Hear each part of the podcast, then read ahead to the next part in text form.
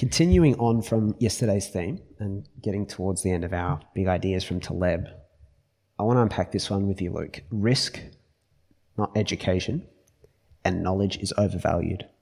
It does kind of amalgamate a lot of the things we've actually talked about already, though. So, at the end of the last episode, it talked about a dinner party Taleb was at, and there's another story from a dinner party where he's in a heated argument with guests about education, once again, and all but two people seem concerned by bad math levels in the USA. So, two, only two people at this party like they were rate the others were all really aggravated by the poor math levels in the US. Taleb and one other person were not so fussed. Taleb was talking about how risk was, you know, the risk taking culture is what really what makes America the wealthy nation it is. The other person who was on Taleb's side was actually the head of the New York City school system, which is fascinating. And I think when you reflect on it, it's like you can teach people all the arithmetic you want, but if they're not willing to take risks, society won't progress much of anywhere, and individuals won't progress much of anywhere, no matter their field or domain. Like the entrepreneurial spirit is what moves society forward. Like people finding new discoveries, being brave enough to go and try something, or you know, p- pursue a thread, even if other people say that that that's ridiculous, that's a waste of time. Like that's how all big innovations actually come. Even, you know, even I'd say even within fields like math, like people still got to be brave. So it's you know a big part of it is actually risk taking. But look, where in education is the development of our risk taking capacity. Do you remember? Were you there that mm, day? yeah. Well, exactly, exactly. It's like there's little I don't know, maybe I've framed this the wrong way in the blog post, but it's either there's little people need to objectively know. There's, there's, it's hard to say that everyone's got to know this to survive and, and really thrive, right? Because people learn a lot just going, trying to go through a challenge, right? Or trying to do a project. You're just naturally going to learn so much. And that, that comes with taking risks. There's so much you're naturally going to learn through the process. And yeah, I, I just, I, I feel this is just so interesting because, you know, focus more on cultivating risks. We, we talked earlier about the concept, maybe of these macro skills, all these things that, these bigger level things like your risk taking and your, your awareness of situations and environmental factors. And I think being conscious of those is really important, but un- we're underserved. Whereas domain specific and job specific learning can come, you know, on the way.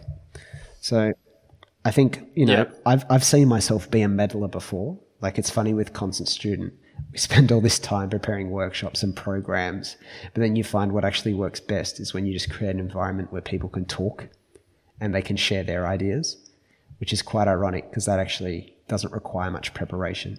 It normally just requires you to set up the space and leave, leave. So actually it's like about ego more than anything and, yeah. and like being a listener more than like having magical knowledge that you've got to give people because they won't pay attention. Yeah, yeah. What about what about the way people view the word oh, risk as well? Com- completely, yeah. As in, it just has a bunch of negative connotations yeah. attached to it. That it's like you look at small risks that you can take, and you're saying that these risks are not in fact risks. Really, like it's not gonna if if it's a small risk, but as soon as you associate the word risk, people automatically, you know, it has an emotional weight. I think so. Or at least I for me. Right. I think it has been, because it's normally tagged as the uh, reasons why you shouldn't do something. It's risky. Right? Is normally like, don't do that. It's risky. Scott, mm. Scott said to me once, we're talking about this. I was talking about even if so I start doing constant student and it kind of fails, like, you know, hashtag define failure. But, you know, it doesn't, doesn't, doesn't turn into a financially viable operation. I'm actually still probably more ahead of, more ahead than when I am, than where I am now. Or, you know, the, the counterpoint is, but I could have done something else with that time. But the, the reality is, I can't really imagine because of what I'm interested in, what I care about, what lights me up it's I can't even think of anything else I'd rather be doing in that time. And the process has been challenging in some instances, but mainly like very enjoyable, meaningful. So he goes, we came to the conclusion, and he just said to me, the only risk is not taking risks. That's the only real risk. I come back to that example. Like if you never ask a girl or guy out, you guarantee that you'll be on your own forever. It's a, It's a great it's point. It's a great point. It can be It can applied. be applied. And then I think, but the other thing with the meddling part of this, especially when we're talking about education, is that it's a classic less is more philosophy. And I think it just gets applied across life. Like you don't need to sit on your ass, but you also don't need to do too much. But also, less is more is a bit tricky because sometimes the wisdom to do less comes after a long process of trying a whole bunch of things and then pulling it back. So I think there's still a process there.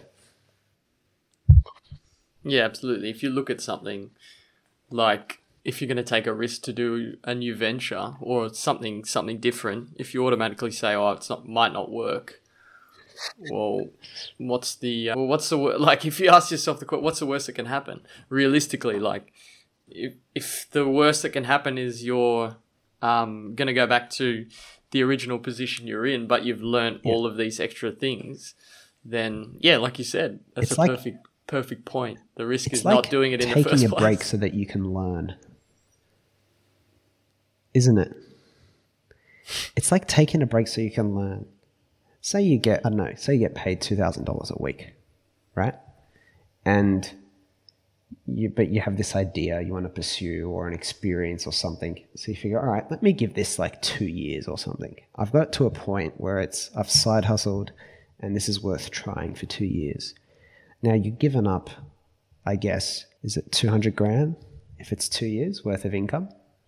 So yeah, like I get it. That's, that's not, it's not like that's inconsequential. But at the same time, it's, it's this idea of you've only got one life. your, your time is finite. Not only that, you're only a certain age once, but certainly, you know, so many people who have an entrepreneurial breakthrough or, or it's not just about entrepreneurship obviously but you can do things later in life too. But obviously youth for most people is a better time. And and yes there is something you're passing up obviously. But the the real risk that you would have discovered something and never tried it's kind of like it's just this diminishing return at some point surely by that logic, if you could work an extra hour or two hours a day and get paid like, you know, for an extra hour or two, you know, is that worth it? But if you're going to compromise some of those other things that make life good, it'll actually be counterintuitive. If you're going to, if you're going to burn out or start getting a lot of regret or wish you'd tried something, I think that that would then soil, you know, that extra money you've saved, for example. Yeah, it depends. What what do you want to do with it? Yeah, assuming Money you for have the calling. is Like if you love a job that pays you well, or or you just love a job that pays you, then that's your thing.